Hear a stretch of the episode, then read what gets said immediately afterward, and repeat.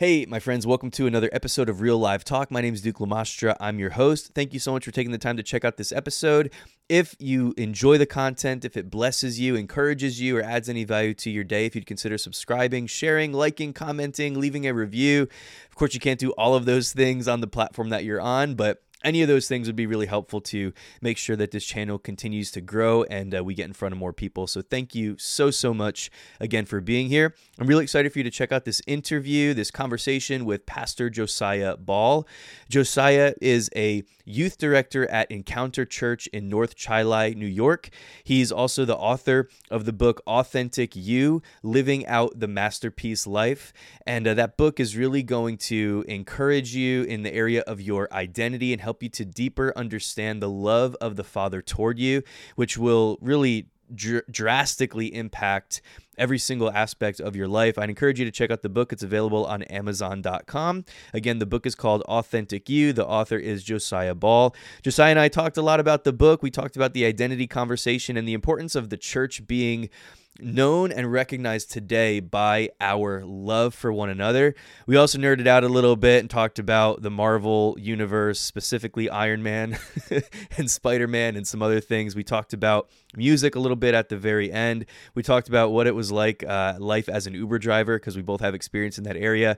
Anyway, uh, we had a lot of fun in this episode and got into some stuff that I really believe is going to uh, add some value to your life. So, thank you again so much for being here. Now, I hope that you enjoy this conversation with Pastor Josiah Ball.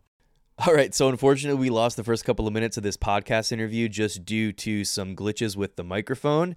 So you only missed the introductory stuff, which I actually recovered again in the podcast intro here. So we're all good there. And I had asked Josiah just to share a little bit about himself, about who he is, and what he does. And so that's where we're going to jump into this podcast interview. Yeah, I'm a currently youth pastor up in the uh, Rochester, New York area. It's North Chi at Encounter Church, New York, and I've been I've been on staff for about four years here since 2017, uh, under one pastor, and then about during the middle of the pandemic, we had a new pastor come in, felt the call of God, and now I'm under a new pastor. It's been really awesome what God's been doing here through all that. Um, but uh, when I first came on staff here, I wasn't a youth pastor; I was an administrator, which uh, is like my weakest thing, but it's like a good stepping stone to get into what I really want to do. So, um, but then uh, they asked me to be youth pastor. I've been doing it for over three years now. Um, all right, so Josh Whippy just told me much better. All right, everybody, sorry about that. My I don't know what was going on with the audio settings, but hopefully everything's back to normal now. First of all, so Josh Whippy, shout out to Josh Whippy. I, I think we've already inadvertently mentioned his name like four or five times. there was a there was a there was a joke running. Josh Whippy was going to I don't know how you burn a podcast to the ground, but he was going to burn this podcast to the ground if we didn't mention his name. So I thought that it would be a good idea to just go crazy overboard and just see how many times we could mention his name throughout this podcast. I think that's like I think that would be a good idea. just be like randomly throughout it. Be like, yes, I was yeah, like Josh Whippy the other day. yeah, so so when I sat down the road to write this book, I started thinking about all the things that Josh Whippy would want to say. Right. And that's that was the that was the inspiration for this book. Right. Um no, but I, I think I think we're good now, Josiah. So cool. Let's um I, I do I do want to get into uh, just a little bit about about your book. We'll probably jump around a little bit here and there. But um, so the book Authentic You Living Out the Masterpiece Life. Uh, first of all, could you explain just a little bit about what you mean uh, by the masterpiece life? What does that mean? Yeah. So I think uh, if we look at the opposite side of it, I think a lot of people have. I mean, I grew up thinking that I'm nothing but dust. You know, like we're created in the earth, mm. and like we're just a small yeah. speck in this world and everything. And that was kind of like how I felt like God really saw His people. Uh, and so I was like, well, I'm really just like, yeah, Jesus loves me, but like God, you know, He just sees me as a small speck, created from dust, all all that. And but if you read the Bible, you see tons of times He's like oh i knew you before you were in mother's room. I crafted you. I created you. And and you're a masterpiece. And you know and a lot of times you know you don't go to like an art gallery. And in the book i talk about when i went to the cloisters in new york city and i saw the unicorn tapestries which some of my favorite tapestries and all the little mm. details that were created to create this woven together to create this tapestry. It's like you don't look at it and be like oh wow that's that's okay. That's just look at the little parts in it that are just small. Like you look at the whole entire picture, the masterpiece that was created, and that's how. I think that God sees His children, sees us is uh, as His masterpiece, as He says in in the Bible. He says, "You are my masterpiece." You know, chosen priesthood. Yeah. So. I love that, man, because I, I think that so often our concept of humility is that we've got to do that, right? That we've got to look down on ourselves, belittle ourselves. We can't ever, you know, we're not supposed to think highly of ourselves. We, right. you know, throw this verse around, uh, Romans 12, 3, not to think of yourself as more highly than you ought to think. But I always tell people, like, that verse does not say, don't think highly of yourself. It says, don't think more highly of yourself than you ought to think. And then it actually goes on to say, but think soberly as God has dealt to each one the measure of faith. And so the way that I've that, that I've uh, understood that is that I'm not supposed to think of myself outside of the governance of God in my life. Like I'm not supposed to think of myself be outside of what God has placed within me, what God has done for me, what God has made available to me. But it doesn't mean that I'm supposed to somehow like beat myself up or live with this understanding. I mean, Jesus even said, love your neighbor as you love yourself, right? Right. And so if we're looking down on ourselves and, you know, if we're not allowed to think highly of ourselves, and, and again, not in terms of like, oh, I'm so great, I'm better than other. No, of course not. Because I think like a true concept, a true understanding of your identity um, has to be focused. It has to be rooted and grounded in the perfection of who God is, how good he is but yeah. because he's that good and because he's that beautiful, as you're saying, he doesn't create junk. He only right. creates masterpieces. He only creates, you know, beautiful things. And so, right. um, yeah, man, I love what you're saying. Into like the same thing where it's like it, when you come to the understanding of who you are, you you've one understand God more because when you start to understand how He created you, you understand how good He really is, and then also like that going to what you just said, like love your neighbor as yourself. It's like you have you have to learn to love yourself before you can really express love. The only way to do that is to understand how God has, sees you, and yeah, you continually see yourself as like, oh, I'm nothing but dust, or uh, I gotta die daily, in like a, you know, like or all these different things that we use to kind of like you know, whip ourselves over like, oh, I just sinned. I'm a terrible person. This is why I need God. I'm like, no, you, yeah, we needed Jesus but that, that happened 2000 years ago and, and it was finished and he's renewing us every single day and we're coming to understanding of that. And it's like why why continue to live in this place of of just self like deprecation and rather be mm. like wow i'm i'm awesome because god created me that way and i can love others in that way as well. So that's kind of the gist of the whole entire book uh living out the masterpiece life is living out the understanding that you are a masterpiece Wow.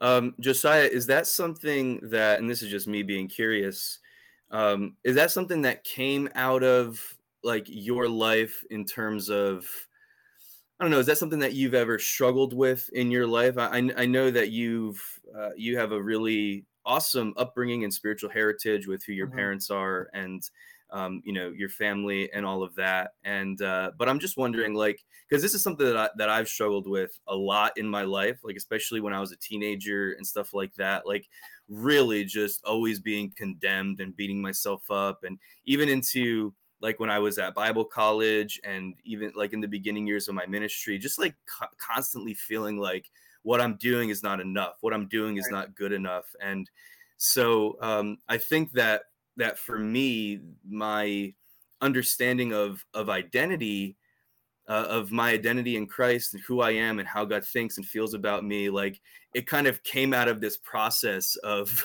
of like living through the other side of it. You know what I mean? And mm-hmm. I, am just wondering, what did did you ever deal with anything? I mean, I think everybody deals with it to some extent, but. Yeah. Uh, was that something that you struggled with, or what was your sort of you know journey yeah, into this I, understanding of that I think that my my struggle and what kind of there's been there was a couple things that kind of helped me realize it more and more. Um, was you know we look at the Godhead, you know Father, Son, Holy Spirit. There's three in one, but there's still three, right? And mm-hmm. I always was like, yeah, I love Jesus. I have a great relationship with Jesus. I grew up kind of Pentecostal, uh, so Holy Spirit and I were pretty close. Um, still are. Uh, but then like God was like this dude that was just angry and mm. the, only, the only reason God loves me is because of what Jesus did. So Jesus is like the screen between me and God. And so wow. if I have a good relationship with Jesus, God sees me as good. But if I screw up that relationship at all, like all of a sudden, like I'm going to be like have a real crappy life, you know? Wow. Be like results of that. And that was kind of like my understanding. And I didn't realize I was thinking that until like maybe like three years ago.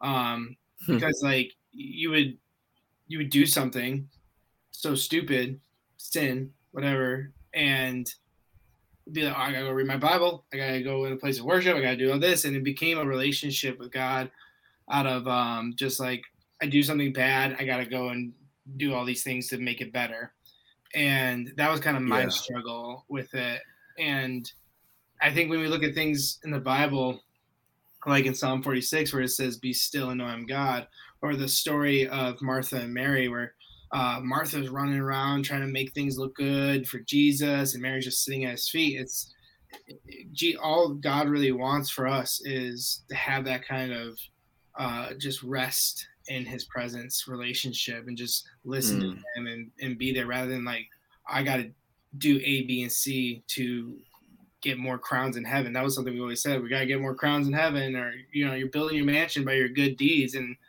but I don't see any of that kind of stuff really in the Bible to make us feel that way. I mean, it says live to the um, live to the standard of your calling. Mm-hmm. Um, and I think that comes with more and more understanding of who and whose you are. Uh, but there's no striving, you know. There's there's no yes. Like, there's nothing we can do to run from the love of God. So why why do we have in the Western, mostly in the Western church, we have this mindset of like God hates us, He's going to smite us. Hollywood always talks about, oh, God's to smite you, or I can't go into church, or it's going to burn down. Like, why? Why has the church in in America created that kind of mindset in Hollywood? It's it's so dumb. Rather than like, hey, this is a place where you belong, and like God loves you, and and I always say like, we're it's not our job to change people. It's our job to love people and the Holy Spirit. Mm. Wow, man. Yeah, I love that you said that. Uh, it's so learning to live in that place of rest where our confidence is in Him and not in our ability to accomplish works and to do things and figure it out and to mm-hmm. become mm-hmm. pleasing to God and all that kind of stuff. Like it really leads to uh, just a just a really messed up place where we do live under guilt and condemnation and shame and we feel like god's not happy with us unless we're doing you know a b c d e f g. Like god's not happy unless i'm doing this. If i didn't give him this much time today or you know whatever. Right. and i think that's such a scheme of the enemy to try to make life in the spirit and walking with jesus as something that's that's just like complicated and tedious and like we're walking on eggshells to make it unenjoyable. And i think that we've like I don't know. Like I, I, I feel like I sort of grew up with that, and it wasn't something that people taught me, but for one reason or another, that's how I felt, and that's what I right. thought. And I think that that's why a lot of people that grow up in the church get to a certain age, and then they just kind of leave, or you know, they like like we see, especially like in the sort of young adult age range, like when kids start growing up and going to college and stuff like that. A lot of times they come back to the church because of the like the foundation of what they they learned and what they grew up with. Mm-hmm but so often there's like this sort of rebellious stage or this phase where people just kind of disappear and just like try something else. And i think that so much of that comes down to just a wrong understanding of the nature of who our heavenly father is and how real his love is how much he loves us. And it's like any time that we are trying to earn something from god that he's already made available to us in the finished works of christ we're going to mm-hmm. end up in that place of you know frustration or shame or you know whatever it might be Right. and uh, and I think that that's that that's so key is learning to live in that place where, like, in spite of your issues and challenges and faults, and like, of course, we're all wanting to become more like Jesus, but it doesn't come from beating yourself up and like trying to live up to an impossible standard. It comes from looking to Him. you know, I think like a lot of our sin issues and challenges and problems in life come because we're so focused on the sin aspect or we're so focused on what we can't do as opposed to making it really really simple and focusing on him right. because when we look at him we become more like him and then you know holiness and and all of that is is the result of that Right. what would you say is sort of like your heart uh, just overall behind this book and what you're wanting people to get out of it and learn from it Yeah, I think I want people to. I- It's mostly directed, I think, towards church people. I think that uh, anybody can relate to it, really, all ages. Um, some of my youth have read it and they've been um, they they loved it. Uh, awesome all ages, but also all people. It definitely has been towards churchy people, obviously. Um, and there's some there's some very controversial um, sacred cows that I had to slay in it because like it's just there. There's so much in the church, especially that that I really see as more harm, especially to our generation, where people in my generation are just like leaving the church because their understanding of God is so tainted. Um, Yeah. They grew up with either like a fairy godmother kind of God, where he's gonna like come and make it everything all right, or or the God that's like the best friend that's like you know on your side all the time, like and and like he is on your side all the time, but like the understanding was more like this is God's gonna do favors for me if I do something, and I want people to see more of it's like no, like he is a father, like he is Mm. a good father. He's not gonna he's not going to give you a stone when you ask for bread, as it says in Matthew. He's like, he's not going to give you a snake. He's not going to give you all these things are going to harm when you ask for. It. He's going to give you what you ask for and Hmm. and what you're seeking. And I think that's really what I want people to come to understand and um, that that they are when you're in Christ and what was done on the cross and the resurrection, you became a new creation. That you're forgiven, and that word "new" not mean you were broken and fixed, but the old is gone and the new is come, and you're it's not comparable to the old, you know. And Well- that's I think people need people re- see it more as you're broken, now you're whole. But Hmm. that makes you still the same person. It's like you crack your iPhone screen and you go and take it to the uBreakiFix store and Right. you get a new screen, it's like it's brand new. Uh, but that's not what I'm saying. It's like no, that, that phone just gets thrown out and you got the iPhone two million. It's not even exist, it's not even comparable to the old phone. And that's what that word new really means. And I talk about that all in the book. Um, and just you know, I, there's a uh, you, you talked about me being a Marvel enthusiast. Um, I yeah i see all the it a lot of it's it's not super info. well totally in focus so I, I can't Yeah. see everything but i definitely see a whole bunch of iron man behind you and yeah, I, Iron Man is definitely my top favorite superhero, and and not because it was the most popular one. You know, I I go back so. Um, before Robert Downey Jr. was Iron Man, there was comic books and TV show, the one season TV show in the '90s that was awesome. Um, but there's a part in my book where I used, uh, apart from the Spider-Man Homecoming, and there there's a scene in it at the end of that. And if you haven't seen it, this is a big spoiler because spoiler so old, so you should have seen it. Um, Yeah, it was like- it, whatever. how many years old is that one 16, Seven, 16? 17, Mhm. 17. i literally just watched it again the other night uh, with my family yeah, for like, got I don't know. them. the fifth or sixth time probably but but yeah but yeah we just I watched the other night. I mean, my wife, when we were dating, I was like, we're going through the entire Marvel Cinematic Universe, and we went through it all. We got up to the, we got up to Infinity War, and I put together a whole PowerPoint presentation for her and like just kind of recapping what just happened, just in case she got lost, because she did. And then uh, now she's I don't know if she's actually into it, but she she's into it because I am at least. So that's yeah. That's cool. But there's a part in the in Spider-Man, um, uh, the first uh, Spider-Man with Tom Holland, at the end, kind of where he is under all the rubble, right? And uh, earlier in the movie, Tony Stark tells him, who's his mentor, he's like, you know, uh, he says to him like, "Oh, I'm nothing without the suit," and he goes, "If you're nothing without the suit, then you don't, then you don't deserve it, or whatever." Yeah. Mm-hmm. And it's kind of like this like identity shock to him, right? And then at the end, he's under all this building, and uh, Tom Holland's character uh, Peter, he's like he's like trying to push it off him, right?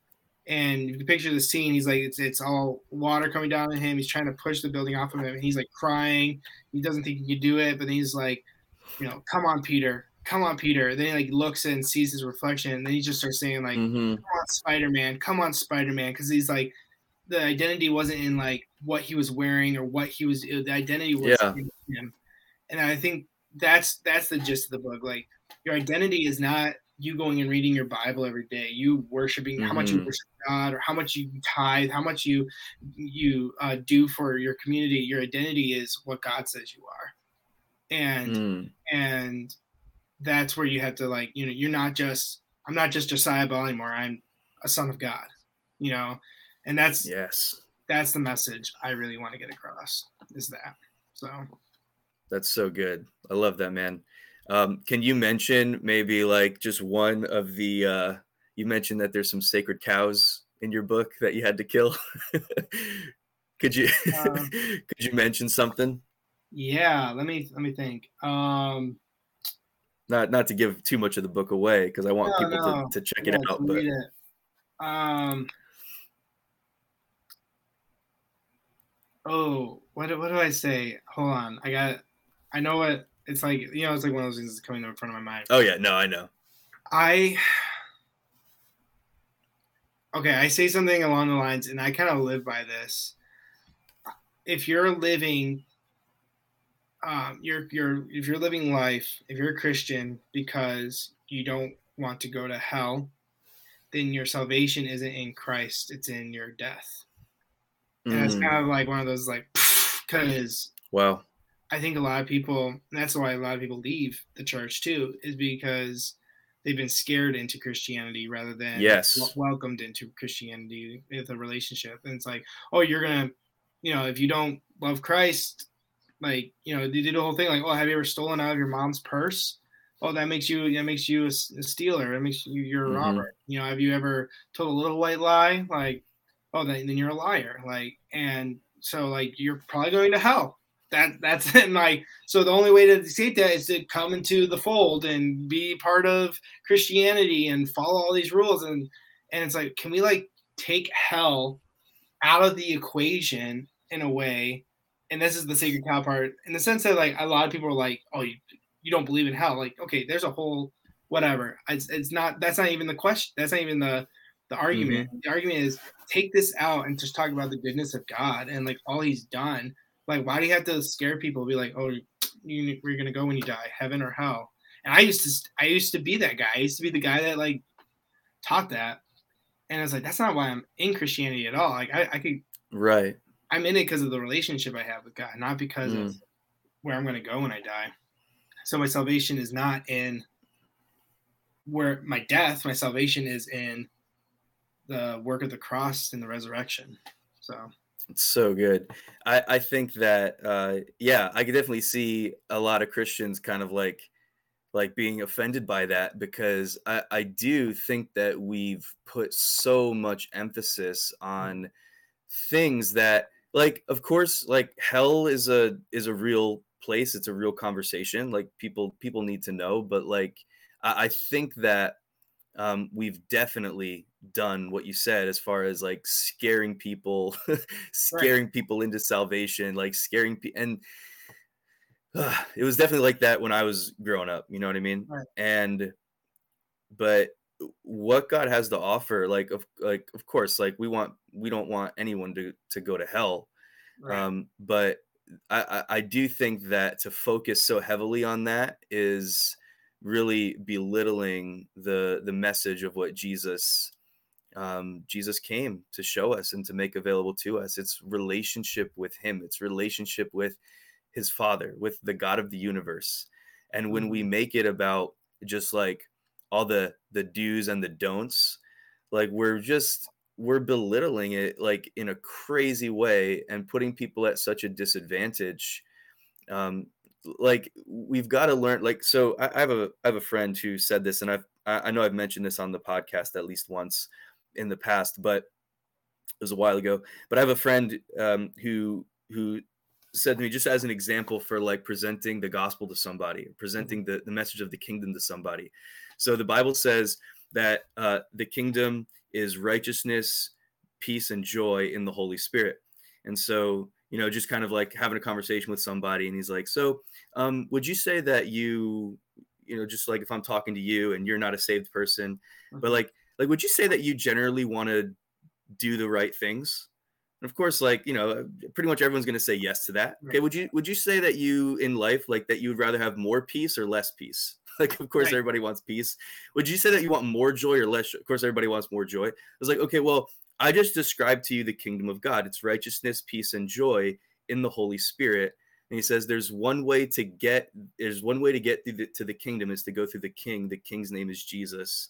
And it's like this this thing of you know what jesus what god has to offer people is yeah. so much greater than everything that they've tried to find from the world and from so many different sources and so many different avenues and the different you know whatever it is different addictions different philosophies different whatevers. And what god has to offer people is so much it's just so much more than escape hell when you die. Right. And I, I love that you said that because i think it's so true that so much of the identity of the of the average christian eh, is is wrapped up in in the in the death. But here's the thing is like we've already died and our life is hidden with Christ in God. And as you said we are a new creation now which means eternal life is already like started. Like we're we're already we're already there. Like we're already in that place. partakers of it. That's what it's, you know, yeah. The divine nature you know and come on. I think that's another thing I say is like we like we it never says in the Bible like you know your your pieces of crap. You're you have a divine nature. And when mm-hmm. we act outside of that nature, that's when you start the guilt sets in, the shame sets in. It's like I don't feel right. Um, you know, I, I have I, I I don't feel like I'm in place because like that's not part of your nature. That's not who you are. You're you you have a divine nature and start acting that. When we come to the understanding of that, then we start living it out. And um, and I think the mindset is a process, and there's a lot of debate about um, sanctification of like, is it a process or is did it happen already where you're fully sanctified? And I kind of land in that camp where it's like it happened, but we're coming with the renewing of our mind, we're coming to the understanding of what that is mm-hmm. as we mm-hmm. grow yeah. and mature, because the Bible talks a lot about maturing with like going from milk to meat.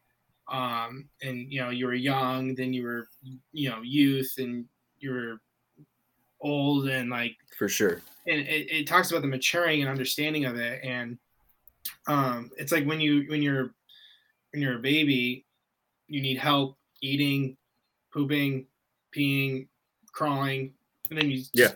you walk and then you're a teenager. But if we keep going to god in a way where it's like we're still babies we're never going to mature to the understanding of fully who we are. We're going to still act like mm this desperate striving people for his love um, rather than understanding like oh he totally loves me and that's not like to dismiss yeah. like anything but uh in sense of like how you live life but it's it's it's supposed to draw you deeper into relationship with god yeah man that's so good that's so yeah. good uh, I'm changing the subject a little bit, and we'll and we'll go back. But uh, I found out that something else that you and I have in common is um, is uh, Uber Uber driving, right?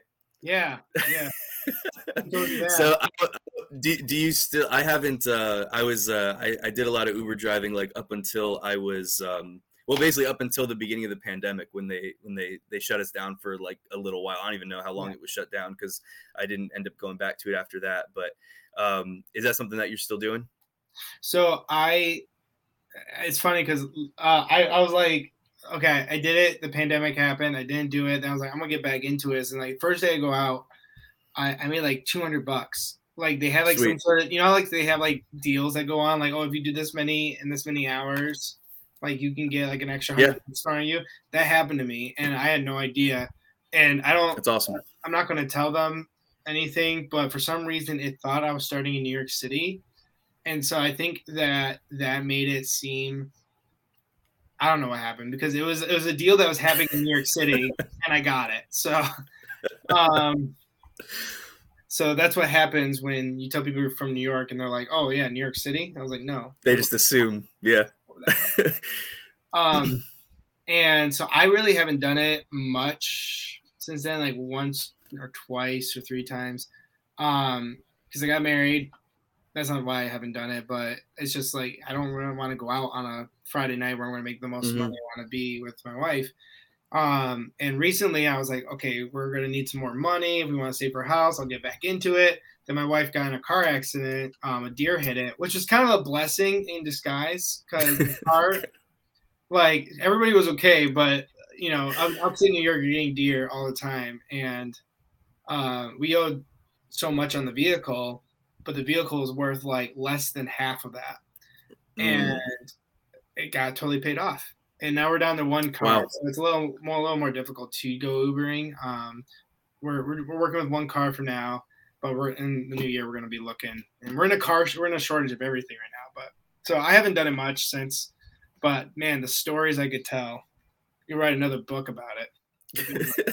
well, well, that's kind of why I brought it up because I'm sure there's there's crazy stories because I know I have some crazy stories. Uh, did you do the uh, late night thing when you were when you were out doing it? Well, I would, I would go to like 3 a.m. when I first started on like Friday nights and Saturdays. And I don't, I have a story. I don't know if I wrote it in my book. Um, I wonder if I did. I, I know I was going to, and I might have taken it out for another uh-huh. book. So it's like one of those things like, did I write it in there? It's not a long book, but it's like, um, but there's a story about I was driving one night. I was gonna go home. It was like two two thirty a.m. I was gonna go home. I'm driving down this road uh, in Rochester, and all of a sudden I see this lady. She's like walking down the road, and she's bawling her eyes out. I just feel this prompt to pull over and be like, "Hey, are you okay?" Because that's just kind of the person yeah. I am. She's bawling her eyes out. She has this like hoodie on. It's in it's in February, and it's cold up here. And I I was like, "What is going on?" So I pull over and she like leans over the window. I'm like, Are you okay? She's Yeah, I just got done getting bad words by my uncle. And mm-hmm. I was like, That's weird. I don't know. I don't understand anything. And I said, Well, uh, you need to ride somewhere? And she's like, Yeah, I, I need I, I can you take me down the road uh, to this this road in Rochester? I'm like, sure. She gets in my car, and instantly I figured it out that this lady is a prostitute. And so mm-hmm. I'm like, I'm freaking out because I'm like, I hope no cop sees me right now. How are they going to believe, like, oh, I was just taking this lady who's half dressed, crying on the side yeah. of the road to a place she needs to go? I'm not picking up a prostitute for real. Uh, and I don't know. Yep. I don't know. no cop's going to believe that.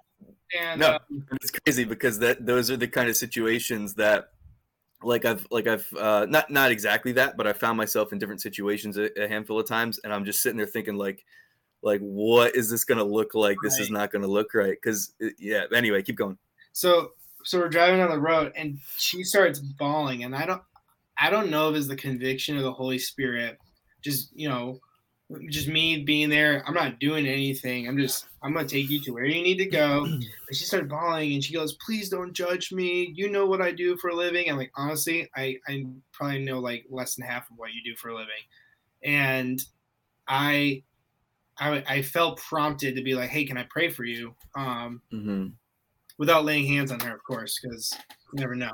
Um, how much that would cost? I don't know why I said that. Yeah. Um, yeah.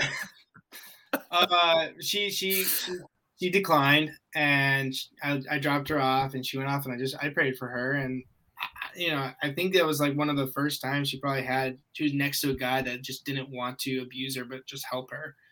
And mm. that's what I like to think, at least. And but it was yeah. really, really uh, a wake up call to me. It was like, wow, like there's a lot that happens in just my city, and that there's just a lot of evil that could, you know, be helped in some way. I don't know if I could do it, but I'm aware of it and I know what to pray for now. But that was, I didn't even, you know, it wasn't, it's an Uber story kind of, but it wasn't like I, uh, you know, she didn't Uber. I just, I, I picked her up on the side of the road. So, yeah.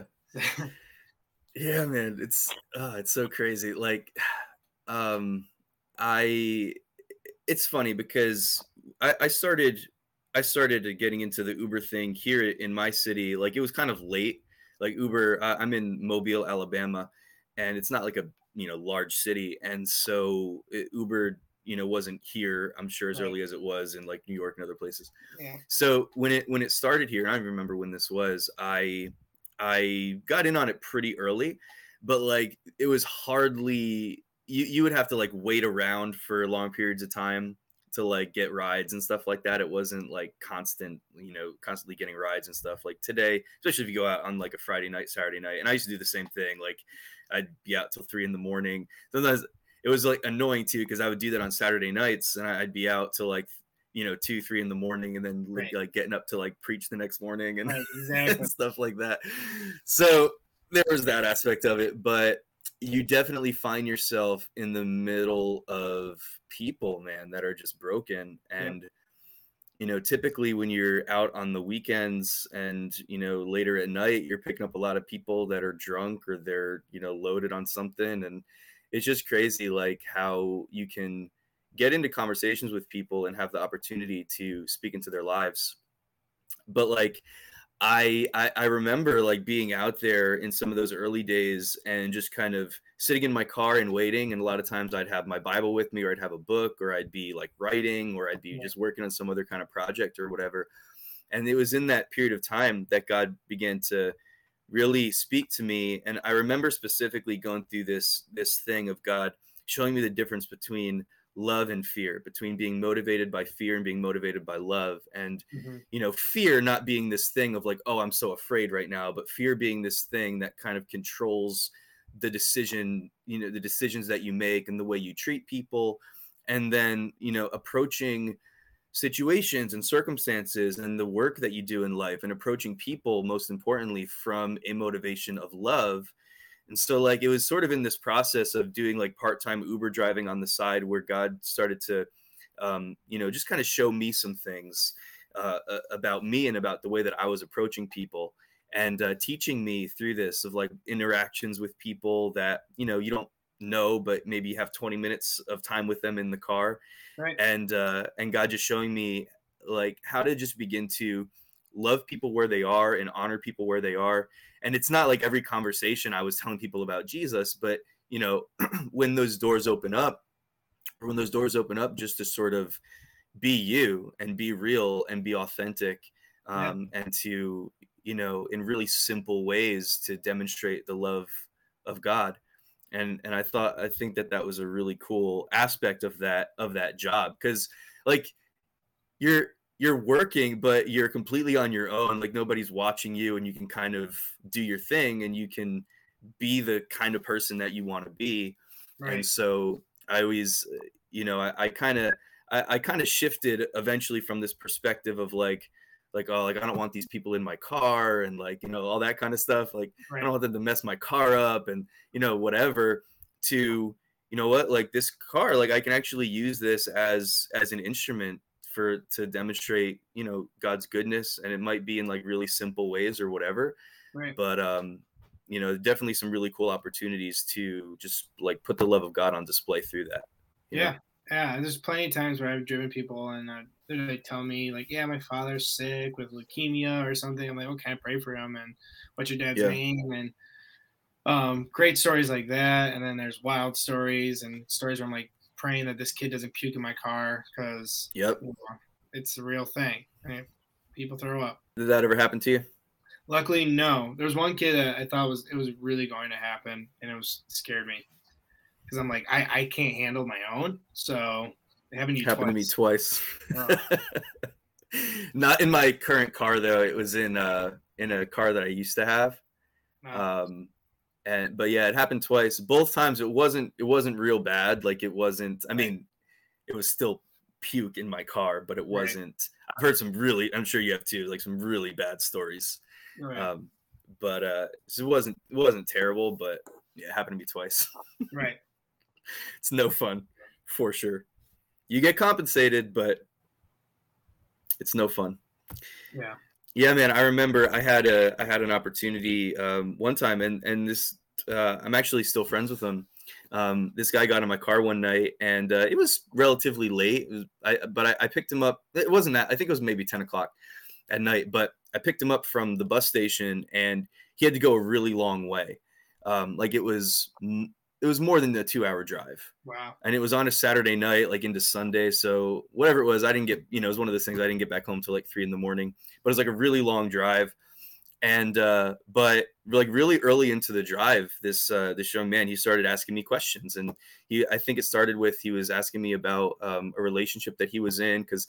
Um, somewhere along the line, I think he asked me what I do. I told him I was a pastor, and then like that just opened up doors and he was like really curious all of a sudden. He's like oh well you're a pastor. What do you think about this? And he started telling me about his situation. And uh bro within like the first 45 minutes of the trip like this young man was um like i'd led him to the lord. Um he had gotten baptized in the holy spirit and speaking in tongues and like i was and god just like opened up the door for me to speak into his life and to like you know i was like speaking like a prophetic word over him and like different things like that and like like that was uh I, I was just thinking back on that experience and i was like you know what like like this is just super cool like how god uh, just opens doors like that you know Yeah. Wow, that's awesome. Yeah, I haven't had any like like that. Um, almost the, the longest trip I had was probably like an hour, um, because everything's just like so downtown and, and Yeah. So, uh, but yeah, I that is awesome. Like I hope that happens, and hopefully in the new year I'll be get back into it because in Rochester right now there's just there's a shortage of Uber drivers, just like there's a shortage of everything else, and I think that's why like the last times I've gone out, it's been like you, you pick somebody up and all of a sudden you're driving. It's like, oh, there's somebody else that wants to come on. And it's like you're just nonstop until you're like, okay, I need this. This is my last drive, you know. Um, so it, it's it is a need here, um, and you do make good money in it. So yeah i i was considering getting back into it for like just like a couple months because this is our season right now like when we get into christmas time and then through january and february there's something unique about where i live in mobile alabama is uh, mardi gras. So i know like mardi gras is usually associated with new orleans uh, but it actually it actually was it started in in mobile. Interesting. um, and uh, New Orleans is such a party town that they took it and they blew it up into something that's like huge. right. Uh, but it's it's a big deal here in Mobile, and there's all these like Mardi Gras balls that people go to and parades and all these different things. And like so, when you get into January, February, and then uh, we have the the Senior Bowl in college football is is in Mobile too, and so that whole week is like really really busy. That usually happens at the end of January. And so there's just like all there's different events and things like that where this is like the major money making season. But Right. I don't know, man. I just I don't think I I don't think I'm gonna actually go through with it and bring myself Yeah. back to like just all the stuff that you know like you gotta get the the stuff like get the car re-inspected. I have to like I've been out of it so long. I have to redo the background Yeah, check and all that kind of. No, it's not a big deal, but I'm just I don't think I'm feeling it. But right. um, but it's definitely like a cool way to make some extra money when you need it for Oh, sure. yeah. Definitely want to. It's one of those things where it's like, for me, I was doing it just to get out of like credit card debt, and just everything I made from it just went to that, and Yeah, man, it's Uh, awesome. so that was kind of why I was doing it. Um, just because it's like, oh, I have nothing to do today. I have no friends to hang out with today. Let's go and just drive around, and it's great. So, so bro, how um how deep? I want to know how deep does the Iron Man love go? I don't know if you can put words to it or not, but Uh, mad deep. I got a tattoo here. You can see dude, it. yo, that's awesome. That's Yeah, full I- color too, man. That's yeah, tight, full color. I'm a Marvel nerd. Like I got Gambit right there. dude. So there's a couple Deadpool and Iron Fist, Doctor Strange. It's like I got like my top five. Uh, is was Iron Man, uh, Gambit, Doctor Strange, Iron Fist, and uh, Deadpool. And Spider Man is like six. Mm. Honorary top five. Um, that's just like childhood though, you know. Spider Man's every child's favorite superhero. Uh, so I got all those tatted on me, and then um, yeah, I got I got a lot of stuff, a lot of Iron Man stuff. I'm looking. I'm looking. I see several things just behind you, but like, It goes. There's like, boom, yeah, bro. all down there. Authentic helmet. Iron Man's been my favorite for for a long time, for a number of years. My this is gonna be a s- spoiler alert if you have not seen Endgame, so you might want to mute this real quick. But um, my wife laughs at me because like I I can't I can't just like as I love that movie, um, I can't just watch it like because it hurts my heart. Yeah. like like legitimately, like I feel like uh, I've seen it so many times, but um, but I have to. I can't just. I can't just watch it. Like I have to. I have to like be in like a certain kind of a mental state in order Mhm. to sit down and watch that movie because it hurts. Yeah, but like all these years, you're you're so invested in this world, and then it's just like Yeah, I taken I, away from um, you. I was I, I saw the movie twice in theaters, I think, which is real low for me. Um, Mhm. it in theaters, like the first Avengers movie, I saw 25 times in theaters. So that's Seriously, seriously, yeah. yo, that's And- crazy. That's the only that's the only one I didn't see the opening night because we were on a cruise with my family, and I was very I was upset the entire cruise because I couldn't see the Avengers movie opening night. Like I saw every single one of them. Anyways, doesn't matter. Yeah. like Ten years ago. 10 years ago. Still holding on to it. I got I gotta get inner healing. And uh, so I I went. I, the second time I saw it, I saw it with my mom because she wanted to see it. So I went with her. We were in IMAX, and there wasn't many people in the theater.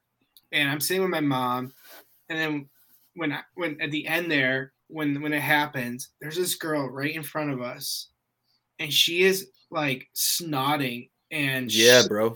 and the whole row. I'm like, do I actually love Iron Man? Like, because I'm like, this is- like it hit me, but like not like this girl. Like, holy moly, I was, I was. It's crazy, man, how people get so like invested and, wrapped up in it um, to that point where it's like their whole lives are ruined. You know, you have to really do it. So, but yeah, I I love it all. I'm a, I'm a I'm a major nerd, proudly. Yeah, uh, I uh that that movie was probably one of the greatest like movie going experiences uh, ever because there's so many parts in that movie. Like when when I saw it in theaters, I don't think I saw it. I don't think it was opening day. I think it was like the day after. It was pretty pretty close, but it wasn't. It, I don't think it was opening day because I don't remember having to like fight people. You know what I mean? Right. Like fight through crowds and wait in long lines and stuff like that. So, but the theater was was still packed, and yeah, man, like people were just like sobbing like all around theater. People were were like bawling their eyes out, and then but also just like the final like fight scene, and you know like when when Cap finally says. Avengers assemble and Right. stuff like that, and like the amount of like cheering that's going on, just like the the amount of like Right. you know the sort of Marvel community and uh, the Yeah, hype was, was nobody- awesome.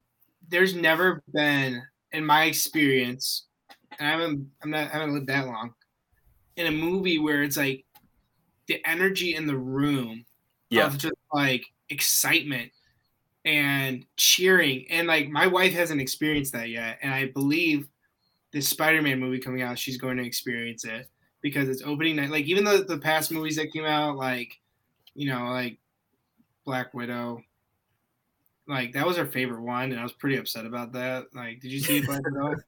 I, I saw Black Widow. Yeah, a couple. Uh, I thought it was okay, but anyways, we'll uh Bro, I was. Let me just say, I was super disappointed when I saw it in the movies, and I was like, "What's wrong?" Like, I did not enjoy it. right. Um, but then I watched it again. Uh, I guess when it came out on Disney Plus or whatever it was, I watched it again, and I really enjoyed it. So I think, I know that there was some problems like in the movie theater I was in, like the sound was bad. Mm. Um, but I was just, I, I was just, and I actually went out to the lobby and I asked them, like, guys, the sound's too low. Can you guys turn it up? And they said they would, but they never did. right. And so it was a little bit frustrating, but I did not enjoy the movie. And I don't know why. I couldn't exactly put my finger on it. Um, but when I saw it the second time at home, I was Mhm. like, I really liked it. So I should give it a second chance. I've only seen it once, and I think it just came out way too late. I think that it was like one of those things. Like I'm just kind of Mhm. over it now. Yeah, And I actually bought it on on Blu-ray. I I buy every single movie in the Marvel Mhm. Cinematic Universe, even if I didn't like it. Like yeah. so, like I'll tell you what I hated about that movie. They screwed up my favorite villain, Taskmaster. He's kind of a villain, but he's like you know he's a mercenary. You can outbuy him hmm and I I was so upset on how they screwed him up so well. Okay. So Yeah. That was that's really what put me over. I was like, I don't. I don't Yeah. like. I feel you. I, I was pumped when they announced that Taskmaster was gonna be part of it. But Echo is the new character that's happening right now, and she's kind Mhm. of like Taskmaster a little bit um, in the comics. So we'll see how they do with her. So yeah. but we uh yeah so i stayed up till midnight to buy these spider-man tickets and i don't know if you know but everything crashed i've never had that kind of experience. Like okay. I did not know. yeah so at midnight when they dropped it was on cyber monday spider monday they called it. Hmm and me and my friend garrett uh we stayed up till midnight to buy the tickets. And it's like 11:58 cinemark app is working fandango's working.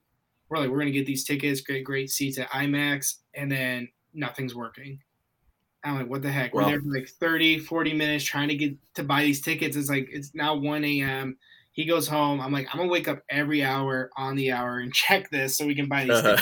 tickets 3 3 a.m. happens. I wake up, go, it's still crashed. 4 a.m. I go on. The entire theater, besides the first two front rows of the IMAX, which nobody wants, sold out. right. I was so devastated. And like we could have went to a different time, but like I don't want to see it like I want to see it early where there's not gonna be any spoilers, you know? Yeah. Um, so I wanted to see it at the earliest IMAX showing I could. So we ended up going to we we found tickets at 5 p.m. one on the opening day, but it's it's so different now because back in the day when you go to opening nights, you had to get there like three hours early to stand in the front of the line to get the best seats. Um, Yeah. pay your reserve seats. So it's it's great. So and Yeah. opening night was at midnight. So they changed that all. Now it's like, oh yeah, the movie comes out December seventeenth, but it's actually we're seeing it at five p.m. on the sixteenth. It's, it's weird, but yeah. It's awesome though. yeah, Super cool. Um, just a reminder to everybody that this podcast episode is brought to you by Josh Whippy. yes, Um, I haven't mentioned Josh Whippy in, in a little bit here, so just we gotta we just gotta remind everybody. Josh Whippy made this episode possible. He connected uh, me and Josiah together. So so shout out to Josh Whippy. There you go, buddy. There's your there's your mentions. But um uh yeah man let's let's let's jump jump back what what are you what's something that you could tell me i love the, the name of your church encounter church super Mhm. cool uh what could you what could you tell me just uh, a little bit about about your church like what ki- what kind of church is it what's sort of your vision heart for people and Yeah. uh, for the city that you're in yeah. So uh, we used to be. Uh, we've only been Encounter Church for just over a year now. We switched the name in September of 2020, Okay. and cool uh, we ended up so the new we had a new pastor come in. We used to be called New Hope Community Church in North Chi and new pastor came in. He had the his name's Zach Wexler. He had the call of God. He had a dream to come from Vegas, a church that he planted ten years ago, um, also called Encounter Church, to come over here and help this church out, um, build upon the foundation that was built, and very apostolic. And the only reason like he would move out here is if it was the call of God on his life, because nobody wants to. I mean, they're, they're Yeah. kids. They have like five kids. They all grew up Wow. in Vegas, and they all moved here together. And totally the call of God. And the fruit of that has been they came in the middle of the pandemic in June of 2020. Um, we opened the doors the week after because we closed them for like I think a month or two. Um, just did online like everybody else. we opened the doors. Um, we didn't really restrict masks, uh, but we ended up saying like, hey, you know, if you're up out of the seats, wear a mask. Did that about a month. Then we're like, okay, if you want to wear a mask, wear a mask. We had these stickers and everything, and then, but our church went from 160 people on average to over 300 on average now. And wow. And that's, awesome. that's just I think I think out of the obedience of God through our pastor and like what he and just coming over here and being like, I feel like God's calling me here. He had a dream about it. We weren't even looking for somebody. And then the old, old pastor is one of my good friends. Uh, yeah, he's a really good friend. Steve Hogan. They felt like they were their time was to step down. So it was like all like God was just working something out. Mm. And the heart of the church is exactly in the name that people come and encounter God. Like that's the main yeah. priority. Um, is that on Sundays we prioritize the presence. Prioritize the presence is the main thing. Um, that's why we gather together. It's not always about the message. It's not always about. It's like, are we experiencing and encountering God? Because when you encounter the love of God, it, everything changes. So that's the heartbeat of mm. the. It's awesome. So, yeah, I love that. Yeah. I love that. Uh, I think I think it's something that um, I heard Bill Johnson say a while back that you know so often we we come to a ch- church, we come to a church meeting or something, and you know we can sort of uh, you know camp around a good sermon, yep, or you know a good worship, you know good worship atmosphere or something like that. But um, you know what if we learned how to really just kind of camp around the presence of God? and not that sermons and those things are not important and they're not you know of course it's, it's all part of it but but yeah i think um, learning to shift our focus to um, to encountering god because yeah. i mean ultimately like a, a, a good a good sermon can help somebody grow can help somebody learn new things and stuff like that but the real life changing stuff happens when somebody has an encounter with god i mean you could be we've we've we all know people like this and we've uh, I'm, I'm sure you have as i have had experiences in my own life like you could be going to church and reading your bible and doing the things that you're supposed to do for five years right. 20 years you know whatever and then you have an encounter with god where god moves on your heart where his love is revealed to you in a new way or whatever it is but when you when you actually have an encounter with god everything can shift yep. in a moment. Yep. You know, and you know it's that it's that place of getting to know him more. Yeah. Um, of uh, connecting with him, you know, and and I, I talk about this all the time that you know studying the studying scripture just for the sake of increasing our knowledge you know leads to the mindset of a pharisee mm-hmm. essentially mm-hmm. but you know, yeah, as Jesus said, as, as, Jesus said to the Pharisees in John chapter five, he's like, you know, you search these scriptures because in them you think you have eternal life. These are they which testify of me, but you're not willing to come to me that you may have life.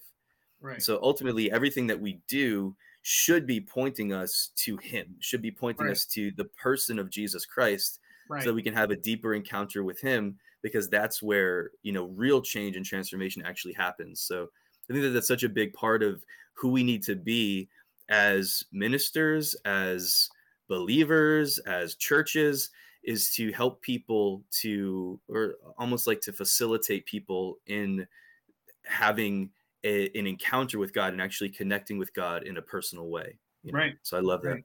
Yeah, and that's kind of, you know, that's that's really what we're after here is, and like even when we, you know, on Sundays it's like worship can go for like 45 50 minutes. Sometimes it goes like an over an hour and and then pastor has to like shorten his message you know? We all had the, those times where was like oh now we only have like 10 minutes to preach uh 20 minute message 30 minute message and um but it's it's the the encounters that people walk away with that they take into the week and uh, learning how to experience god in that way like i still remember times when i was a teenager experiencing God in that kind of way, like and going to church camp or going to um, just being in the second row of my church I grew up in, um, encountering God in a huge way where he became real to me. You know, it's like he was always real, but he became real. You know, um, with an emphasis on the real. And yeah, yeah, and that like I remember clearly like everything about that moment. Um, and I think that that's what's important. You know, I could, you know, it could be a three point message in a poem, and you don't get anything out of it.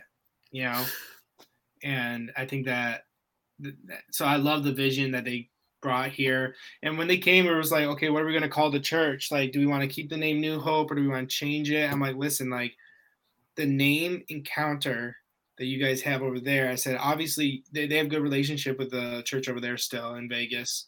And so they'll go there like three times a year to speak. And because mm. of just a relationship, he's an apostle. He's he oversees um, there's like kind of a network of churches now um, under the encounter movement and he uh zach he'll you know i was like this is kind of just a heartbeat of what it is. It's what you're bringing and it's a heartbeat of our church too. Like that's what we are we had in our vision statement um or, or we quoted encountering god's love changes everything. Like it's a part of it's already part of our dna let's mm, just make yeah. it our church. And so i think that's what happened. We switched to that and yeah it's been pretty pretty awesome like since like and it's it's been a year and a half since they moved here and things are just booming.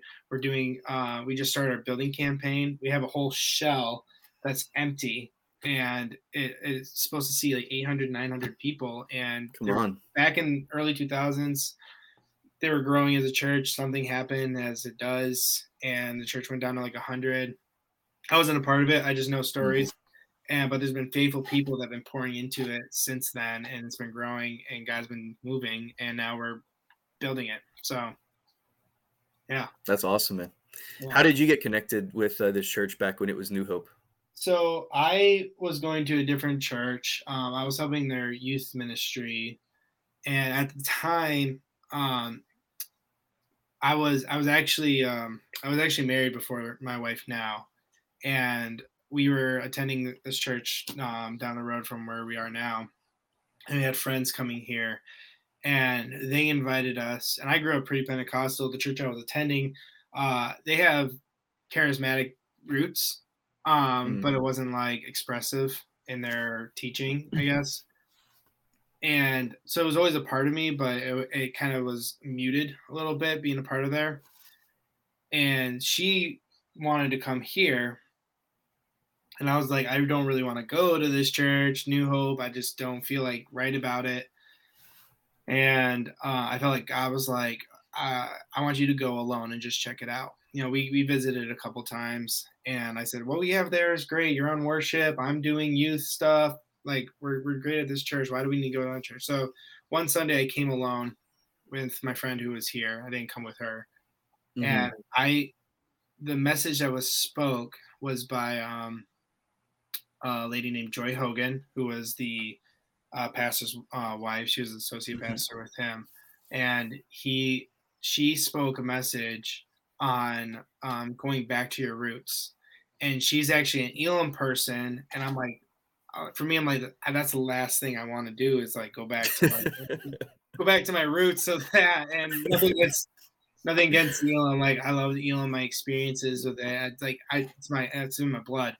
My dad's the president of Elim Fellowship, which is like yeah great. You know, like I love I absolutely love Elim. At the time, I was like, I don't want to, I don't want to go back to my roots, God. Um, he's like, no, you need to go back to your roots. this is the whole message was like, go back to the foundation and like grow it. He's like, you yeah. need to go back to your roots, and it's not an Elim church, but go back to your roots, go back to the the simple things that I've taught you in the past, and let those strengthen. So through that message, I felt like I was saying, okay, it's time to make the shift. So about two months after that, we left the church, came to New Hope, and then a month later, my life, you know, crap hit the fan, and uh, mm. you know, she ended up leaving, and I was a disaster, and I ended up going back to the other church, and I and one Sunday I went to that church in the morning, and then to this church, and the stark difference of how they treated me was wild. It was almost like I was just another person there. They kind of talked to me about what was going on. When I came here, the pastor, Steve Hogan, he came up and hugged me, said, Come up and sit with me, and just like sat there as I cried. wow. and, and, just bawled in his arms. And then like through wow. all that, and I write about this in my book in one of the chapters. And through all that, like it just kept me here, you know. And I'm like, I'm just worried like my entire ministry is gonna be destroyed, everything is gonna be wrecked. Mm. And God's like, and God's like, no, I'm gonna pick up the pieces. A prophet came and spoke over me, knew nothing about my situation. He goes, I'm gonna pick up the pieces of your ministry, put it back together. You don't worry, just you know, walk with me. And mm three months later, they hired me on as their administrator, which was like wild. I'm like, I'm still like in major pain and recovery and healing from this, um, this this divorce process that's happening. And they were like, no, we want we, we believe in you. We believe in your ministry. We believe you have a call in your mm life. And I just I just stuck because of that. Like they just wrapped me up. So that was wow. that's what brought me here. So on, that's what kept me. Yeah. And I love that you said that that that's what that's what kept me. Um, yeah. I think that that's such a big deal. People have to see that. That's what people need to see. You know, yeah. we, we talked a second ago about the about people encountering God, encountering His presence, and that being the the main the main thing that we that we do that we focus on is people connecting to God. Right. I think that the other side of that is becoming that demonstration of who God is and showing people love. Right. Right. Because like you can get people to come in the door for like a special service or because someone invited you and you want it to be nice you know what i mean like you can get people into the building in a lot of different ways but for someone to stay in the church um, there's got to be that connection there that takes place. Yeah. And uh, you know where people see people that are real they're people that are authentic and people that love them. Right. And like how often is the the church not known by love, but like by the things that we don't tolerate. You know what I mean? By the disagreements right. that we have, by the division that we have, by the, you know, like all these different things that becomes like the things that people, when they think about the church, the Christian church, like these, these things that are related and associated with that, where, you know, what did Jesus say? Like they'll know that you're my disciples, how by your love for one another right and learning to express that love i love that you have that story that the pastor just like invited you to come up with him and he just showed you love in a time where you felt like you know maybe church people were going to condemn you right or when you were feeling like broken when you were feeling like you know i'm a young minister and this happened in my life and maybe you had um i don't want to put words in your mouth but you know like like maybe there was some kind of concept from from your past about like oh the stigma of divorce you know the stigma right. of of of a marriage breaking up you know what i mean and and right. feeling like like how can i be a minister now? But then people like that you know in right. ministry in that place just coming alongside of you and building you up and strengthening you and letting you know that you know this doesn't change the way that we feel about you because of what you're going through. That's so that's so huge man. Yeah. And that's like got to be about that. Yeah, it, and that's that's really just like the relationship that you know Steve Hogan and I at the time weren't like super close. Um, even though like he was kind of pastoring for like a month at that point. Um, he was my pastor. We weren't really close, but that you know he called me every single day uh, since that event, and uh, nobody's ever done that in my life like when I'm going through something, like calling, like, "Hey, how are you doing today?" Mm-hmm. Or like was always picked up when I called if I had like a panic attack or something, like because of the situation. Uh, I call him, and he he picked up, prayed with me, and that was like that solidified like our just relationship and friendship, and like you know he we can't go back, and we're we're still great. You know, he's not pastoring the church anymore, so now we can be, you know, real good friends because yeah. You know, we had this dynamic of like you're my pastor, my boss, and one of my best friends now, and it's yep. like, and uh, you know, spiritual mentor, and like it's like this weird dynamic. Now it's like now you're not my pastor, you're not my boss. Now we got these, you know, it's pretty yeah, solid. it's cool. Um, so yeah, it was it was definitely great, and like God just through that that rough stuff, uh, God just did awesome things, and my my beautiful wife Abby. She is incredible. Look at her. We got a right here. Look at that. Abby, shout out to Abby. She, I think she's watching. So That's awesome, man. How long how long ago did you guys get married? we got married June, uh, June fourth this past year. Oh wow. Uh, Oh, that's awesome. Congratulations, we man. just hit half a year the other day. So That's awesome. yeah, and she um, we we met online. Uh, that's how they do it these days.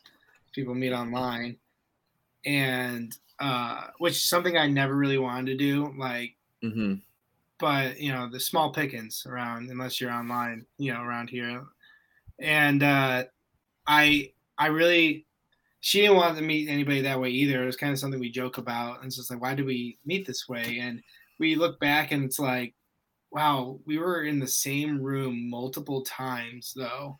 Like some christian event was happening. And we were both there and like we could have totally met. I was a barista I definitely like we look back at photos and like because you can do that and saw like like I served her drinks at one point probably like when she was there and it, it's just like it's mind blowing to think that it cut tons of interactions that we had and then we met online through a dating app.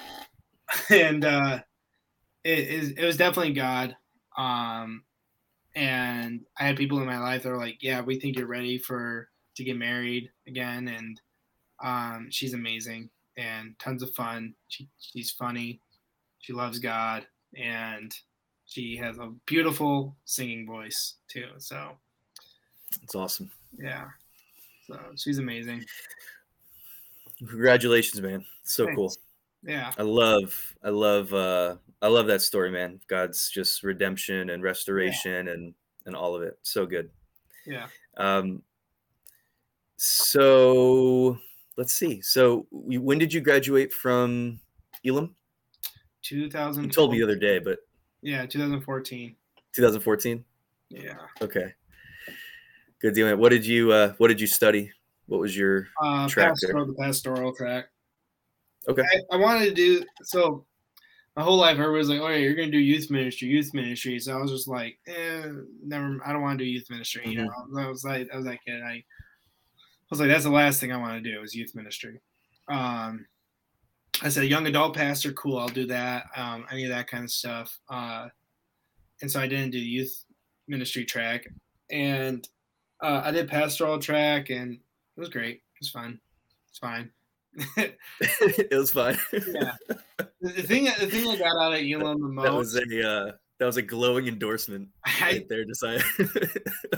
uh, I don't know how to like. Okay. The- just just think, just think, Josiah. Just think WWJD. I know. what would right? Josh Whippy do? Right, what would Josh Josh Whippy Whippy WJWD. WWJWD. What would Josh Whippy do? Yeah, there you go. Yeah, I I feel like W. sometimes like I should have been at Elim with like Josh and Alex and all you guys. Like, like I feel like I'm so connected with all of them in in some way. And uh, we got um, but my best friends, I have my friend Garrett uh, and Drew and Daniel. We were all like roommates at some point together. We all ended up going our separate ways after Elim, still best friends. Uh, you know, and you know, we're in. I was they're all at my wedding, but in 2018, Daniel and I decided to be roommates again. 2019, Drew moved back here. He he came into our apartment, and in 2020, Garrett decided to move back here in the beginning of the pandemic, and we were all four of us were living in a house together, and for a year during a pan- during a pandemic, and I'm like, this is wild, and like we're like the tightest friends. that's so that's crazy. what that's the relationships of those guys is what really stuck with me from Elim. It's just like it, those are just solid relationships, you know. Yeah, man, that's that's real.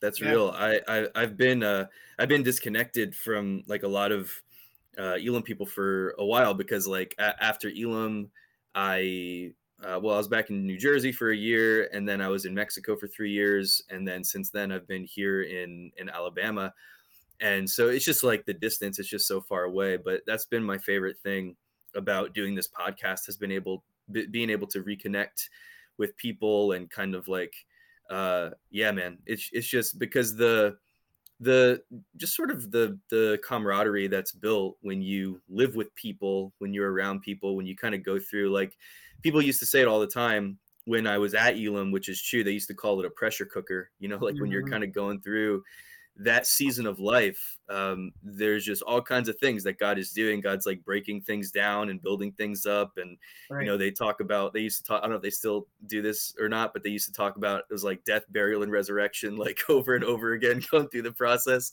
Yeah, and, uh, times.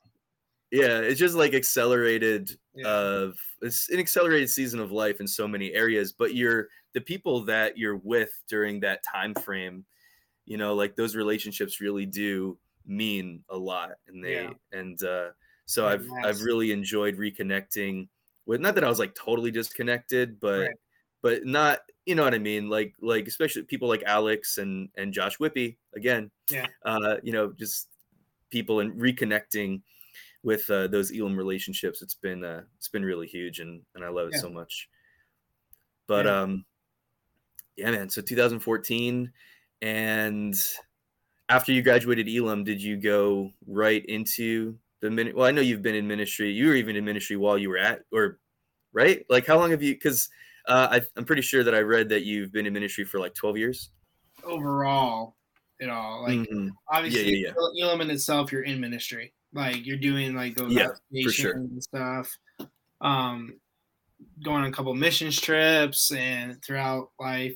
My first missions well, I don't know if it was my first one, but overseas mission trips. I was in sixth grade to Brazil, and and you know that's just it's just crazy. So like I think that just working with like in in kids church and and stuff like as a older teenager is real foundational for like what's going to happen in the rest of your life, you know, and uh when it comes to ministry, it's like, oh, I'm actually like helping teach something now as a 17 year old that mm. is kind of the foundation to how I will in developing me to who I am today. Um, so yeah, right after Elim, I you know, there's a thing about Elim where it makes you feel like you need to be in ministry if you go there, uh, especially mm-hmm. if you go mm-hmm. for three years. And so I was like, oh, cool. I'm gonna join basic college ministries and oh, awesome. Because I was I was doing so I was doing it helping them out for like two, three years while I was at Elim. I think just the two years, last two years. And then we were in the process of me coming on staff after I graduated. And then it was like support raising. And I'm like, I don't want to do this. Like, I like, like I like the ministry and everything, but yeah, I do not want to support raise. So I was like, can I get a like part time job and support raise? And they didn't at the time they didn't really like see that as an option. And so I was like, yeah, you know what? I'm gonna go work at a hardware store for a little bit. And and the many little jobs I had, worked at Crosman Airsoft Gun Factory, and I worked at um, I worked at a hardware store, and I worked at a movie theater, which is one of my favorite jobs I ever had. And then um, then I became a barista for five years, and that's the go. That's a joke. You graduate from Bible school, you become a barista, and and so I was that for five years, but still doing ministry within local church, um, youth ministry mm-hmm. and, and whatnot, and uh, so that was that was fun. Yeah. Did you get into the airsoft thing while no. you were working there? You never no, did. That was the worst job I ever had. like I'm sitting there across from this lady, and I'm like drilling these like screws in this gun, sliding the thing down the assembly line, screwing it in, sliding it down. I'm sitting across. She goes, "Yeah, I've been in this seat for 30 years." I'm like, "I need to leave. I am not going to be here for 30 years." This first temp job I ever had too. Going through a temp agency, I hated it. I really did. Like it's yeah. like one of those places where it's like you can only get the job if you go through a temp agency. So um, I got you. Yeah, I I was not a fan of it. And then I worked on Elim campus for a year in their admissions. I I was the guy that went around tried to recruit people to come. It was fun. So yeah, I, I I did it for the traveling. So I like traveling. Yeah, I know I said this before, but basic um, brothers and sisters in Christ. Yeah. I believe that that is the greatest like ministry acronym that I've ever heard in my life. I just always have to point that out when someone brings up basic because I think that Yeah. that's super cool. Yeah, Brothers Alex Tyler over it. When I was there, I was like, we need shirts that say basic bees on it. Like, just like, just use the basic word in the most like worst way you can. And like, this is, this is so basic. I'm like, I, that would be a dope shirt. People would buy it. Dude, you're so basic. Yeah. I don't know. I, I the first thing, probably not right. ultimately a good idea, even Right, though yeah, we'll, we'll cut that. Yeah. Cut that. Cut that. So, we don't have to cut it. That's all good. just cut that. Um, well, bro, thank you, man. I, I've uh, I really enjoyed my time talking to you. I've, too. I've enjoyed getting to know you. Like after all this time of being like connected on the fringe, but not really. And Right. uh, I've I've just appreciated you. Appreciate your time, and uh, I'm really excited for people to check out this book. So I'm going to show it on the screen for anybody watching, just so you can kind of see what it looks like. The book is called Authentic You Living Out the Masterpiece Life. You can find it on Amazon.com. Um, it's available in ebook and in paperback, right? Yep. You buy the Um, paperback, I get more money though. So Yeah. So so go for the go for the paperback. hey, it's December. It'd be a great uh, great gift for somebody that you know that um or for you too, but also so buy two, buy one for you, buy one for somebody that you know that needs maybe just like a little uh, a little shot in the arm on their identity, just learning more about Yeah. who they are in Christ and and how good God is. Yep. It's so good, man. I'm I'm excited for for people to check that out and uh for the the impact that that God's Yeah. gonna bring to people through that book. I think it's awesome. yeah. Um, so thank you, man. Well, let's uh, let's point some people to um, your your uh, your Instagram and anywhere else that you'd like to point people to where they could uh, connect with you, check out um, you know some of the stuff that you're talking about. Yeah, uh, my Instagram is at hello dot I'm Josiah. Um, it's actually came from my stage name. Hello, I'm Josiah. I did a couple of rap albums. We didn't get to that conversation. Wait, wait, what, uh, bro? You we- can't just gloss over that. hello, I'm Josiah. I wrote my bet. I did one album. It's called Metanoia. okay. Go and check it out. Hello, I'm Josiah. I actually used to rap at when I was at Elim. We tra- my, my friend Garrett and I we traveled, opened up for a couple big name artists, and then we just stopped. And then I decided to do one album. Um, Oh, I totally wrote that wrong. wait, let me fix it. Then we just I know how to. conversation, I know how to spell. I know how to Um, write words. Hang on. So that's that's why I decided to do that because at the time I was like, I'm just gonna call. I don't want to call myself. I called myself Joe Style, which is a name my youth pastor gave me back in like when I was in tenth Joe grade. style. That's great. So I just ran with that when I first started rapping. And I was like, I just want to be Josiah, but there's a lot of Josiahs out there, and I'm like, that sounds weird. So I'm just gonna do Hello, I'm Josiah, and we'll we'll go with that. So you type in Hello, I'm Josiah on Spotify, Apple Music, anything, you can find my album. Metanoia has a couple of explicit words in it, but it's really good. It's not like as one maybe. One. It's good. It's a good album. It's about the struggle with God and the relationship and stuff. It's kind of goes hand in hand with the book in a way, but it's it was a little bit of my testimony and stuff in the album. But that's my greatest accomplishment next to my book so far. So That's awesome, dude. I uh, am checking that out as soon as we end our call here. cool. For real. Um, so yeah, bro, I'm excited about that. That's awesome. Are you? Uh, forgot my my follow up question to that. Um, well, anyway, is is that your like is is that your genre of music? Like, is that your favorite genre of music as far as listening and stuff like that too, or No. what are you into?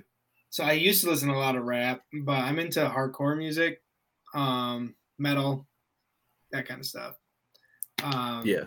I'll listen to rap. Like if something comes out, I like to stay up to date with whatever comes out, um, just to be aware, like whatever students are listening to and stuff as well. Um, but what I listen to mostly, um, I don't know. I came into this point in my life where I was like, I'm not going to listen to worship music at all, and now it's like really all I listen to.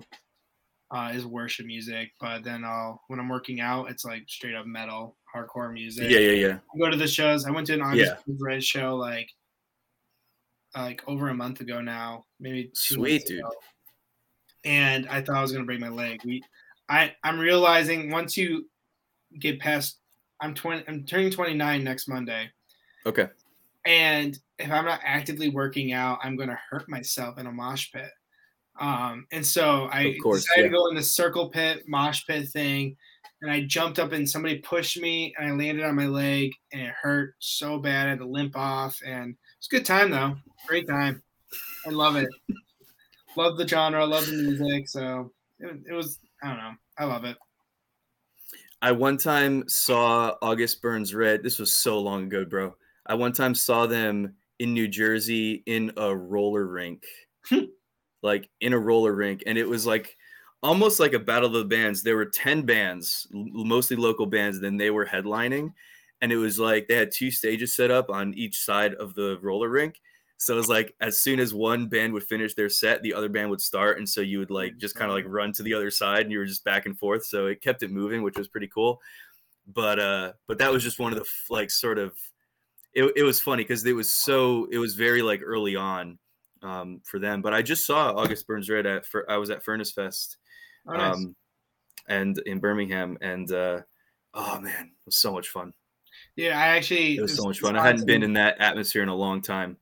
Like I hadn't been to a show um, in a while. I hadn't Right. been in a mosh pit in years. Right. and, That's how it was for me. And It was crazy. my wife told me not to get hurt and or to be careful.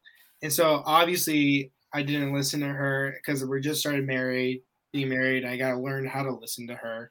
And I decided to uh, go crowd surfing. and I went Yeah. the wrong, it was the last song. And I'm like, oh, I got, I got to do it now. So my friends, they picked me up, put me up. But the security, they only have one security guy up front.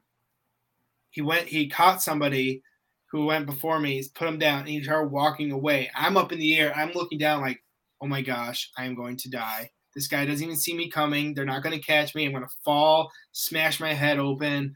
Um, and all of a sudden, they're yelling at him like, "There's another guy!" And he comes running down, and I'm at the edge, and they throw me, and he grabs my legs. Luckily, I'm I'm I have like reflexes that are that were working, and Yeah. I don't know how much longer they're going to be working, so I don't know if I can do it again. But I ended up twisting and putting my hands like this and landing right on my arms. Um, so I didn't break my head, Dang. but my arm really. so so did- good times. Yeah. Yeah. it was great. So- So definitely recommend those concerts. It really makes you feel alive. It's like a fight club without being a fight club. Yeah, man. Yeah, when when you have the right kind of when you have the right kind of crowd, Yeah, um, it's awesome. There's there's nothing like it. Uh, sometimes you get, you know, you're always gonna have a couple of like knuckleheads that are just, you know, being dumb, and the, and everyone else there just kind of, you know, keeps them in check as much as they can. You you know, I've I've been to some shows where it's just like too many people are just being ridiculous, yeah, um, and uh, you know, so it's just it's not worth it to be to be up in that mix. But but for the most part, like people are awesome and they protect each other and Yep. you know there there were a couple times where like at Furnace Fest where I needed protect like I needed help yeah. and people were so good Yeah, about they'll it. just reach know what I mean? pick you up, be like, "You good?" Yeah. Like, "Yeah." Get back in the Mhm. circle. Yeah, it's a Yeah. good community of people. Um, but then you go to like Slipknot, and it's like, "Yo, that dude's carrying a knife in the middle of a mosh pit. What's going on?" Yeah, like no, like no, thank you. Like Yeah. it's not. This is not worth it. Yeah, I'm getting out of here. Well, awesome, dude. I'm excited to check out your your rap album. I'm stoked about yeah. that. Yeah, let me know how it is. How you think of it? It's it's probably my best. My best. I haven't done anything since. I've written stuff, but it's like I don't want to really release anything. Um, it's just more catharsis for me to write poetry. So What was the time frame on that? Like when did that album come out? that came out 2018. So um, I wrote it out of a place of um, healing, and uh, so that's when it came out. And it's still people are still listening to it. Like we did a Spotify rewind, and like it's over like 20 something countries have it on their different playlists, and it's really cool just to see that it's still like I'm still making money off of it um, through streams. That's awesome, dude. Yeah, it's pretty so cool. cool. Well, uh, well, again, I, I appreciate it. I, I started to wrap this up, but then you, but then I dropped that bomb bomb. on me, and I was- we got, we got to go for it. But, Right. uh, but again, man, I really do appreciate it. And everybody that's listening, um, please check out Authentic You. It's available on Amazon. Again, I think it'd make uh, just an awesome resource for you, but also a great gift for someone this holiday season. And um, yeah, thank you guys so much for taking the time to check out this episode. If it blessed you or added any value to your day, if you consider again subscribing, sharing, leaving a review, I'd really, really appreciate it. Josiah, thank you again, man. Again, um, you can check out Josiah on Instagram at hello.imjosiah. What about anybody who's interested in maybe just um, following up on any of the resources that we mentioned, like um, available through your church, through Encounter Church um, in North Chili? Is there like a, a good website that they could go to to check that out, or a Facebook page or something? Yeah, Maybe we have a link, sermons or whatever. we have a link tree, um, revival.me. you can look up. Um, Oh, that's cool. If you, just, if you just type in on your web browser revival.me, it'll bring up our link tree, or our website is encounterny.com. EncounterNY.com. Love it. Um, all right, brother. Well, thanks again. Absolutely. Thanks, everybody.